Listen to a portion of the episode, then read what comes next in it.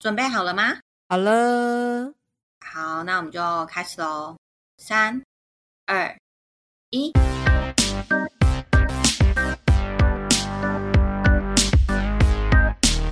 欢迎收听关于他们。我是乌力，我是 Janice。我刚刚还等一下，等一下，结果我殊不知发现那个 Recall 它不能按暂停。哎、好笑我想说，怎么听起来已经开始又开始录了的那个样子？好好笑哦。好，嗯今天又是我主讲了，哦耶！是的，对，今天基本上讲的事情，其实你知道我在找这个案件的时候，我有点犹豫，因为呢，我们上一集讲就是上上集的那个嗯动保社会议题，讲的是小白事件，是关于那个军人嘛。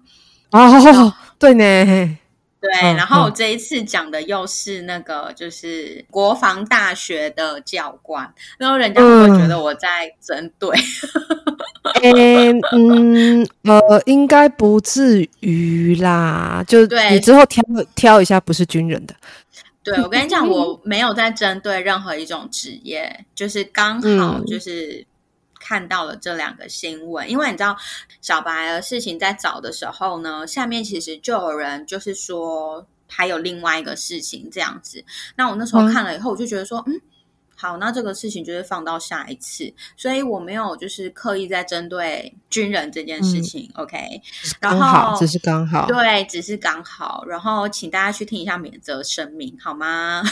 嗯，要听哦，爱听哦，真的。好，那今天的动保社会事件呢，主要讲的是恐怖双面情人。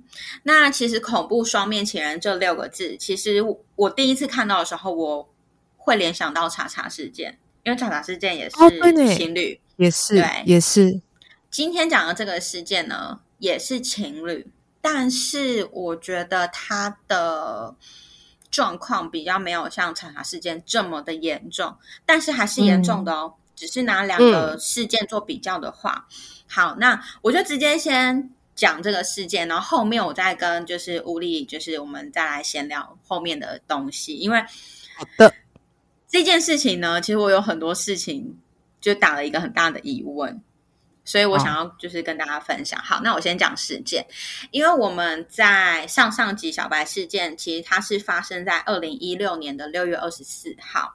那其实今天要讲的这一个事件呢，它其实是发生在二零一五年到二零一六年之间的事情。哦，然后对，它是之间，但是呃，我觉得他的那叫什么虐待的次数没有那么频繁，所以他嗯才会有这么长的一个时间。好，那我先讲一下这件事，这一个事件里面呢，其实有两个主角，就情侣嘛，就是男生跟女生。嗯那嗯，那个女生姓舒，舒杰的舒，舒，哦哦我就哦简称她为淑女。淑女呢，她是在医院的那个身心科里面担任那种行政助理。男生他姓林，双木林，林南，他是在国防大学担任那个中校教官。其实我不太知道他们的职称还是什么的，反正他就是大学的教官啦。好，嗯嗯嗯，那其实这个淑女呢，跟这个林男他们都大概四十来岁，然后、嗯这个林男他其实是有离过婚，然后他有两个小朋友，然后、嗯这个淑女和林男他们是在网络上认识的。那可能嗯。认识了好一阵子之后呢，可能觉得彼此都还不错，所以在二零一四年的十二月，这个淑女呢，她就带着她的女儿还有四只猫咪，就搬进去林南，在那个台北市的北投，他们就是有一个军舍，就是军方的哦。宿舍。对，嗯那、这个淑女就是带着女儿跟四只猫搬进林南的军房宿舍。那那个宿舍它就是位于台北市北投区的文化路，很 detail，对不对？太低调了吧？你查了多少资料啊？到底？好，然后呢，这个淑女呢，她就有说，在两个人同居，就是她跟这个林男同居的期间，因为她四只猫有一只快二十岁，哎，其实很老的，有一只快二十岁，二十很了不起耶！对，然后其他三只可能都比较年轻。那除了这个二十岁的老猫之外，就是这个林南他没有去动到那个老猫，但是其他三只猫咪就可能经常性不明原因的受伤啊，然后牙齿断掉啊，然后对林南感到很畏惧、很害怕。然后可能常常惊吓，躲到沙发底下不吃饭呐，甚至有时候他下班回家的时候，发现为什么猫咪全身沾满了大便，那是不是他就觉得很奇怪？因为那些其实都是不是正常的举动，所以呢，他就问林楠，他就说：“哎，你你看到我猫咪这样子，那你有知道发生什么事情吗？”然后林楠却就他就说：“哦，我我不知道啊，我不知道这样子。”然后淑女她就觉得很奇怪啊，就是怎么会这样子呢？所以在二零一五年的年底，你看多久了？他二零一四年跟他同居，他二零一五年的年底，他才想到可以装监视器。所以呢，他想要装监视器，想要了解状况的时候，他就问林楠说：“我可以装监视器吗？我想确认一下猫咪是不是不适应环境，或者是打架什么样的状态。”然后呢，林楠也同意哦，他同意哦，对他同意淑女在家里就是安装那个监视录影器。好，所以淑女是不是就在二零一五年的年底，他就安装了监视器？对。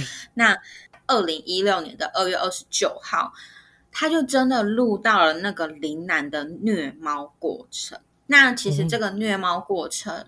我有看到有一个新闻，他有播片段，然后其实我坦白讲啦，这个事件其实没有很多新闻报道在报。我记得，我记得，对，所以其实实际的，就是整个影片或什么的，其实没有很完整。那确实我有看到，就是在影片里面呢，就是林楠他用双手捏着一只黑色的米克斯猫咪。的脖子这一段我是有看到的。好，那我这边讲一下那个影片的过程哦。他就是呢，林楠他用双手捏的米克斯猫咪，那那一只猫咪叫做戴妃，他是捏着它的脖子，之后他好像把它摔到地上，然后脚在踢它这样子。那当天淑女下班了之后，她。回到家，她就发现说，那个戴飞上方有两只犬齿，一只是全断，一只是半断。然后他就觉得很奇怪，他就看到猫咪这样以后，他才去看影片，因为没有人会一直盯着监视器。所以呢，他看到影片以后，他就用影片去质问林楠，就说：“哎，你为什么就是对我猫咪做这件事情？”然后那个林楠呢，他没有道歉，他反而就是说。啊，你没有把猫咪教好啊！啊，你的猫咪不乖，我才帮你教训它这样子。之后可能他就有发现说，因为他其他两只嘛，他总共四只嘛，老猫林南没有动，然后戴飞被这样对待。那其实另外两只猫咪也有断牙、头部淤伤，甚至是一度上半身瘫痪的情况，但因为都没有。录到影片，就是可能有躲还是什么，就是没有录到影片，所以那个林楠是不承认的。那我这边有找到，就是那个瘫痪的猫咪，它其实在那个清淤状况后有好转，就是它就没有瘫痪那么严重了这样子。因为淑女发现了这件事情之后，她当然多次的就是跟林楠就是去。沟通啊，去劝他不要这样或什么之类的。那林楠根本就没有在鸟他，他那种人他怎么就是会听嘛？所以呢，这个淑女就决定说：好，既然你要这样，那我们就分手。所以他在二零一六年的二月二十九号发现他对戴飞做这件事情之后，那可能多次的沟通都没有结果。在二零一六年的三月中旬，这个淑女她就搬离了这一个军眷了。他就搬离了，对。然后呢，他在四月份的时候通报了台北市立动保处，然后他也把这些证据啊都交给那个台北市立动保处。那台北市立动保处他一定会去调查嘛，就是说这件事情到底有没有发生？那林楠他有没有承认？那林楠他也坦诚虐待动物，并且造成猫咪的身心重创。嗯。对，但乌力要不要猜猜他被罚了多少钱？他坦诚哦，他坦诚，也造成猫咪的身心重创。那只因动保法轻罚了一万五千块。我有去查，在当时动保法最少就是罚一万五，它就是那个最少最轻的法则。那其实那个淑女，我刚刚有讲了，她在医院的身心科是担任那个行政助理嘛，所以其实她可能对于就是身心状况，她其实多多少少都有一些些一些些就理解，所以呢，她就有曾经劝过这个林楠，就是哎。你要不要去咨询啊，或者是要不要去接受一些治疗啊，什么之类的这样子？但是林楠他就是拒绝，而且他就觉得说，但是那猫咪不乖啊什么的，他就是没有悔意这样子。所以呢，那个淑女她就觉得说，你这样子的状态就是已经不是任教职。她就向国防大学投诉，那投诉的内容呢，除了有虐待动物之外，还有不当方式教育小孩。我刚刚是不是说林南还有两个小朋友？那他两个小朋友其实一个是国中，一个是国小。然后呢，淑女是说，这个林楠呢，他有时候会以手机砸头的方式去管教小孩子。手机砸头，对。然后呢，两个小孩子都说很怕爸爸。哦，对于这件事情呢，因为他没有一个很实质的证据出来，我也没有查到说两个孩子有出来做这样子的证人去说确实有这件事情，所以这件事情我觉得我们就保持一个待观察的想法。对，我的想法是这样啦。那关于说投诉国防大学这件事情，其实。我查到了好几个新闻，有一些新闻呢，他们讲的方式是说，淑女因为投诉国防大学没有得到她觉得应该要有的回应，才转而去通报什么动物紧急救援小组啊，或者是什么的。但是呢，我做就是社会动保事件，我喜欢把时间线拉出来，我比较。偏向说，这个淑女她其实是先通报了那个什么动保处，才去通报了国防大学，就是他自己是有逻辑性的去通报的这样子。我觉得其实这样，我觉得时间线是会比较顺的。好，那另外呢，还有一个新闻，他有拍出国防大学的回复，但我觉得很奇怪。你看哦，一个国防大学他要回复，他会给你 Word 档吗？不会嘛？等一下，不会吧？给 Word 档吗？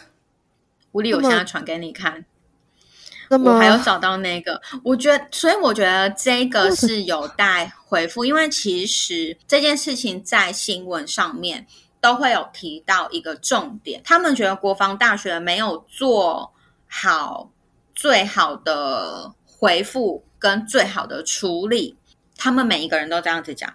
但是我看到了这个图片，这个 Word 档，我打了一个很大的问号，因为我觉得你不要说国防大学，你任何一间大学，你的公文出来绝对不可能是长这样的。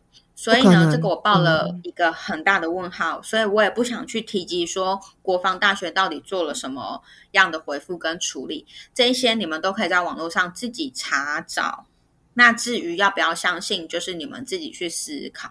那我这边先不。就是我不想要带风向，我觉得这个事情是有待查证的。对我们就是回到就是这两个人之间的事情就好了。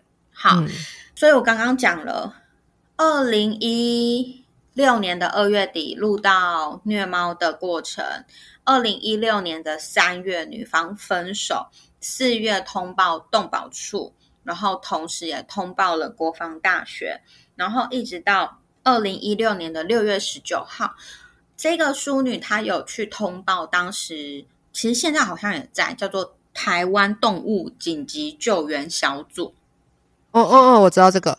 对，然后他有去跟他们联络，讲了这件事情。所以呢，这个六月十九号，台湾动物紧急救援小组就有在高雄召开记者会。嗯，但为什么在高雄？我也觉得很奇怪，因为事发的地点其实是在台北。好，那这个我们也等一下再来讨论。那他召开这个记者会，这个淑女其实是没有到场的哦。好，没关系，嗯我我其实也觉得很奇怪，但 anyway，为什么？反正好奇怪哦。对，但是他在这个记者会的状态下扣号给淑女很多次。那我有找到录音档，然后我有把它打成文字档，我念给大家听。嗯，第一个声音档，我是淑女哦，好，我是淑女。嗯下班回来，我就会发现我的猫为什么状态躲来躲去，甚至找不到它们。好不容易从沙发或柜子底下拖出来，就是全身都是大便，然后毛是凌乱的，然后眼睛也眯眯的在那里流眼泪。然后我问林先生说猫怎么了，然后他就会凶我说问你的猫啊。好，这是第一个声音档。第二个声音档是有一只蓝色的俄罗斯蓝猫，之前是莫名其妙前半身瘫痪。我两只黑猫被它打成这样，它还说爸爸抱，爸爸抱，爸爸秀秀。那黑猫吓得要死，根本不敢给它抱。好这是第二个声音的。所以呢，为什么我会把它取名为恐怖双面情人？就是因为其实有很多新闻都是把它取名为什么人前爱猫，人后虐猫。对，哦那我觉得因为八个字太多，所以我把它用成六个字，好像也没有比较但是 但是就是少两个字，我们少两少两个字。好，所以我现在同整时间线给大家哦。他们在二零一四年的十二月同居，二零一五年的年底装监视器，二零一六年的二月二十九号录到施暴过程，二零一六年的四月通报台北市政府动保处，林南在当时依动保法被罚了一万五千块。二零一六年的六月向国防大学投诉，那二零一六年的六月十九号，台湾动物紧急救援小组开记者会，这就是它的流程。那、嗯，呃，这个恐怖双面情人的事件大概就是到这样，就是虽然说猫咪经历了那些事情，但是淑女最后还是有把猫咪就是带出来，然后自己生活这样子。以上嗯就是这个事件的大概时间线。那这个时间线呢，其实新闻都没有很仔细的说怎么样怎么样怎么样把它列出来。这个时间线是我东拼西凑以后，我觉得是这样子的。那大家有兴趣，嗯嗯大家自己去找新闻。那如果你觉得哎时间线好像跟 Janice 讲的不一样，你也可以留言给我，我们可以讨论一下这样子。好，嗯那接下来呢，我有几个问题，我想要就是跟乌力讨论。嗯，第一个，林南竟然会让他装监视器，对啊，我觉得这 你刚刚在讲的时候，我以为，我以我原本以为，嗯，是偷偷装，对对对对对，就你知道，就是嗯。偷偷装，可是没想到居然是有问过当事人，当事人也同意了，还装的，这是我唯一能想到比较可能的，就是他可能装的位置没有跟他说吗？其实我觉得淑女做这件事情是对的，询问这件事情，因为那个对，住的地方不是他的，所以他其实如果自己偷装监视器什么的，我记得好像不能。如果他是偷装的，他好像不能拿这个当证据。我不知道台湾的法律是不是这样，但是国外好像有这样子的状况。就是我觉得他问是对的，那我相信那个林南一定有问说啊，那你要装在哪里？当他知道那个角度的时候，他其实就可以躲那个监视器。哦，我觉得是因为你看他中间这么长的时间，他都觉得猫咪怪怪的，但是监视器却没有看到任何的东西耶，嗯，对不对？所以表示其实一定是有在监视器之外的地方去做虐待猫咪这件事情。但我觉得他还是对，但是我觉得、哦，我不知道，我那时候看到说林南同意的时候，我想说我有看错吗？他同意耶，因为呃，好啦，如果是你刚刚这样讲的话，那可能就是他前面都很收敛，嗯，或者是有散角度，对，然后后面发现，哎，可能那个淑女没有很认真的在看监视器，你你知道，就是恶向胆边生，对。越来越对，所以我，我觉得我相信，就是你知道，人是不太可能短时间改变的啦。嗯，他如果已经有习惯性就是虐待动物这件事情，他短时间他是不会改变的。他可能就是停止不做，不做，不做，然后就好像你都没发现，那我就做了。因为你知道，像我家也有装监视器，就是我们上班的时候，我们都会把监视器打开，但我们不会一直看监视器。对我也是，以前我有装的时候也是。对啊，就是你不会一直看，你也不会回到家以后，然后把它拉到就是今天开的那刹那开始一个一个看，你不可能会做这种对。对对对对对对对对，你只会就是例如说像之前小七尿尿，我才会去拉那个时间线去看啊。所以通常都是有事情了才会打开看啊。通常对，所以其实我觉得他应该是。戴飞被打的那一天，他应该是回家看到戴飞的状况之后，他才去看监视器，才拿着监视器去问林楠。我觉得时间线应该是会这样子比较顺。对，应该是这样子。对，然后因为林楠他有讲一句话嘛，他就说他不乖才教训他。我看到这边我就想说，OK，你凭什么？你凭什么？你这个乐色，很爱骂人家乐色。可是到底那个不乖是？但是我发现。有很多很多的人都会用“他不乖”这三个字来理所当然自己的作为。其实不单单是宠物，其实人类的小孩也是。你有发现吗？施暴者很常讲的一句话就是“他不乖，他不听话”。嗯，但是那个其实并不能当做是你施暴的一个正当的理由吧？嗯，对不对？一定的。对，但是我发现很多施暴者都会讲这句话，他们要合理化，他们想合理化自己的所作所为吧。我我不知道哎，我觉得有时候，呃，又要回到教育的问题，因为当年那个年代的教育方式就是，你想嘛，小时候被处罚就是一定都是啊，你不乖，然后就打你啊，你不你做错事情了，所以我合理的伤害你。那甚至就是打到你流血什么的，都是因为你不乖。那这样的小孩长大之后就会觉得，哦，所以你不乖，我也可以这样子对你，因为在他的信念里面，他认为这是合理的。嗯，对，尤其。我一直觉得军中这个体系真的太封闭了啦。现在因为洪仲秋事件之后，有相对开放了许多。嗯，但是早些年不知道哎，因为我我爸爸以前，嗯，因为我弟因为体重过重的关系，所以他免疫。但是我爸一直很介意这件事情，他就说。你就是没有，呃，他就会跟我弟说，你没有，你没有，你要进去军中操一下，你就会听话了，你就会乖了。嗯，对。然后每次可能我弟在跟他拗的时候，他就会是一个，你就是没有去当兵，没有被操过，还会这么不听话。就可是已经我们也都三十来岁了，但对，对于当年那个岁数的人来讲。其实还是会有这样子的想法哎，我发现，嗯，对啊，我觉得家庭教育其实是全部教育里面最重要的一环。当然，我觉得学校教育、军中教育也都很重要，但是我觉得家庭教育是很重要的一环。你看，像很多国外的那种杀人魔的，不管是纪录片也好，或者是电影也好，很多都是从小被虐待，长大他就变成杀人魔。嗯嗯嗯嗯嗯，对，所以我觉得其实家庭教育蛮重要的。说实在，但是其实我在同整这一次的这个事件的时候，我觉得这个女生的处理的方式，我觉得是非常非常棒的，就是包含说她有把证据留着，去跟同动保处讲，然后去跟国防大学讲，去请求那个救援小组协助。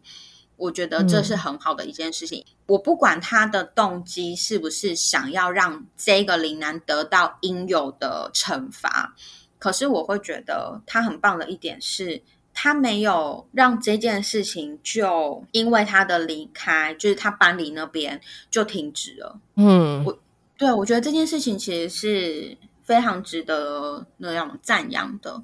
我觉得他至少有去。呃，跑了好几个管道把这件事情做一个处理。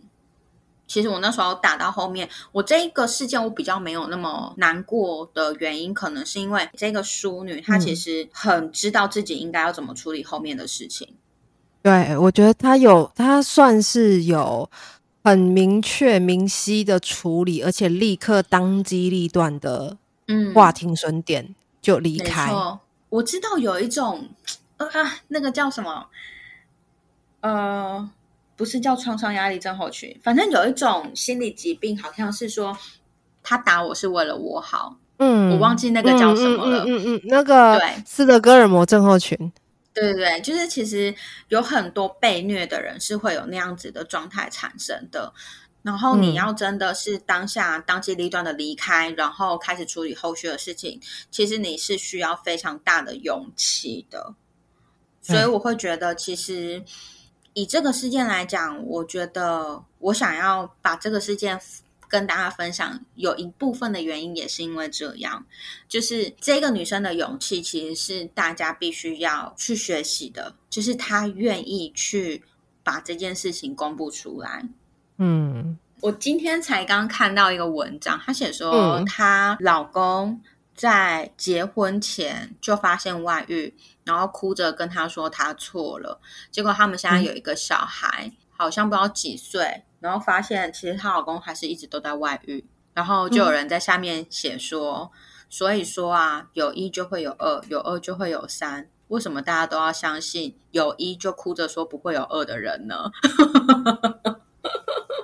嗯，我觉得如果没有在当下。嗯，很难说什么哎。可是我觉得有时候人，呃，应该这样讲。我觉得人性，人性是会想去相信这个我曾经相信的人的，相信他会改变，有可能吧？我觉得啦，可能这个人就只是说，嘿嘿嘿。那我问你，你会觉得就是当你爱上一个人就会变盲目这件事吗？我。就是你相信这，因为有一些人会这样讲嘛，就是你因为你爱一个人就会很盲目，然后你就会觉得好像他做什么都是对的，巴拉巴拉巴拉之类的。啊，这个倒不会，好，这个我倒不会。嗯，但你觉得会有这样子的人吗？有，一定有。嗯，我只能说，就像你讲的，有时候可能真的会有人觉得啊，你受过了一次伤，你就要离开啊。但是我。啊，好啦，我觉得这又跟教育有关系。好的，又跟教育有关系了。就是在教育中，可能就会有一个观念是你要去原谅，就你知道的以德报怨这个故事啊，还有呃，就是你要相信他是会改变的啊，什么什么的啊，就可能潜移默化中就会有这样子的。想法吧，嗯，因为我我觉得啦，我们不能以偏概全的说，好像每一个人都是那种有一就会有二，有二就会有三的。当然，还是有真的是会认错，然后并且就是重新做好人这件事。但是，我觉得大部分都是有一就二，有二就有三。所以呢，尤其是施暴者，当他打你第一次，哭着跟你说对不起的时候，他一定会动手打你第二次啊。所以，如果说你身边有朋友，或者是你自己本身的另外一半会有施暴的这个习惯的话，拜托你离开他好吗？而且我跟你们说，施暴不一定只有男生，其实女生也是会施暴的。所以，对，所以我会觉得，如果你身边真的有虐待小朋友、虐待动物，甚至对你有拳打脚踢、言语上的一个暴力。请你都离开他，因为他可以是很轻微的，他也是可以很严重的。你永远都不会知道这一个人现在的心理状况是怎么样。所以，最好的方式就是把你的宠物或者是把你的小孩带离身边。你没有他，你还是能活下来的。嗯，对，我觉得这个真的，对，这个真的很重要，因为有。太多太多的新闻有讲到说，就是不愿意离开施暴者，而产生后面的一些就是可能真的比较严重的刑事案件，有太多新闻有讲到这一块了。那真的趁这个议题，你看这个女生她就是很毅然决然的就离开了也许当下的她，也许当下的她还是爱着那个男生的，我不确定。但她就是很毅然决然的离开他了。我觉得这是一个很好的故事，去跟大家分享的。说有施暴者在身边是一件很可怕的事啊！说实在的，对，嗯。不过没关系啦，我觉得或许这样的个案也可以带给大家一些提醒：是，就算你真的离开了那个人，可是其实还是会有更多的可能性的。嗯。因为我这阵子也有遇到了，虽然不是这样的事情啦，是在沟通中遇到的。因为我六月的工作行程比较满，比较满嘛，那就会有人问我说，能不能安排时间呐？那刚好有个个案是他们家的小朋友状况可能比较不好，那就会问我说，能不能快点安排到啊，或什么的？我就会跟他讲说，因为我自己。行程上的安排就没有办法，这是之类的啦。但是他就有讲一句话，他就是一个，呃，那好，那那你要好好休息哦啊，很多人需要你。我就，嗯，我当下突然就有一种，嗯，我就跟他说，嗯，我其实觉得这个世界上没有谁真的非谁不可。嗯，我自己觉得，我自己觉得说，这世界上没有谁真的非谁不可，因为每一个。每一个人跟人之间，或人跟动物之间，都是一种新的可能性的变动。我跟他说，我就跟他说，让自己保持开放，因为当你保持开放的时候，会有更多的可能性。生命不是只有一辈子，不是只有一种缘分，所以我们不用去局限自己。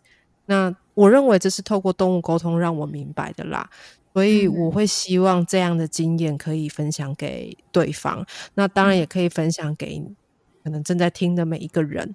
嗯，其实这个社会没有非谁不可，所以呢，当你的身边的人或者是你自己有遇到这种施暴者，请你记得，不是非他不可的，你是可以离开他的。这个故事希望可以带给大家一个很好的想法。跟很好的一些能量，当然也希望他的猫咪能够走出就是那段不好的回忆有他陪伴，应该没有太大的问题啦。嗯，因为其实 这个新闻真的太少人报了，然后后续其实也没有看到什么状况。但是有时候我觉得没有消息就是好消息。嗯，我也觉得没消息就是好消息。今天的社会动保事件呢，大概就到这边。然后，如果你们有什么样的想法，都可以留言给我们。那因为我现在就是不在保险业，我现在已经回到就是外商公司，所以其实我非常非常非常的忙。所以有的时候可 能对留言可能会 miss 掉，或者是怎么样的话，就是请大家包涵。就是我有时候，我跟你讲，我有时候真的有看，但是我要回的时候，我就会马上去做下一件事情，我就会忘记了。然后我今天也发生一件，对我今天也发生一件事情，就是我发给我朋友一个东西，然后我就去做我，因为我这个假日没有休息，我就是还是在做工作的事情。然后他可能真的受不了，他就问我说：“请问你发这张照片给我到底要干嘛？”然后我才想到说：“哎，对我忘了，我是东西都打到一半就忘记发出，你知道吗？”啊，对，一阵尴尬。对，所以呢，如果留言有比较晚回或者是怎么样的，请大家多包涵，因为我最近真的太忙了，然后屋里最近也很忙，所以，呃，但是留言我们真的都会看，只是有时候可能因为时间上啊，或者是精神上 的一些状态，对，但是我如果有记得的话，我有看到我都会回，好不好？好，好，那今天就到这边。好，应该没有要补充的了吧？没有啊啊！对，哎，我而且我觉得今天算是就是动保社会事件比较轻松的一集，有没有？因为最后的结局是，我觉得最后的结局是一个好的 ending 啦。因为像之前查查的事件，就你知道的，猫咪就走掉了，然后小白也是走掉了。那就是你前面分享的几乎都。走掉了。对，因 为我想到要补充什么了？我想到要补充什么？就因为你刚刚有说，其实呃，当你真的遇到施暴者的时候，要相信自己是有能力可以离开他的嘛。但如果如果啦，如果你觉得自己没有办法，你觉得自己没有力量，那也没有关系，一样，你记得你是可以去求救的，真的可以找人帮忙的，不用怕求救，不用怕伸出手没有人握住，这世界上还是会有人或一个事情是可以接住你的。这件事情是真的蛮重要的，因为很多人都会觉得我只有一个人，嗯，但其实你不是一个人，你是一定可以找到有人协助你，不为了自己想，也要为了自己的人类小孩跟毛小孩想。我觉得这样才是比较对的。嗯嗯嗯，好哦，那今天就这样吧。然后我们在讲动保社会实施的时候，如果有嬉笑的话，那不是我们不尊重事件，每次都要讲一下这个，不是我们不尊重事件，对，是因为我们想要让气氛缓和一下，对，所以希望大家不要在意。好，那哦，对对对，还有一件事。因为其实我们都是礼拜天上片，但是因为呢，我最近工作太忙，有时候礼拜天会睡比较晚，所以当如果你们有发现，哎，我怎么就是礼拜六晚上十点、十一点就上传了，那就表示我先偷上传了，这样我隔天就不用早起上传了。好，所以我现在就 应该有在注意到哦，有在关注的人应该有发现我的那个，就是我们上传的时候不是都有叙述，叙述上面有改哦，每周六或日。我有注意到哟，对，可以跟大家说一下，有时候礼拜天睡太晚了，然后就会忘记。有一次乌力还提醒我，的周末。对，那么那那时候你在忙啊？对，那一次刚好我爸生日，对，所以就是有一些小小的变动，但是不会影响到大家收听的时间，所以还是要持续的收听我们，然后有任何想法都留言给我们。那今天就到这边，谢谢大家，谢谢大家，好的，拜拜喽，拜拜，晚安。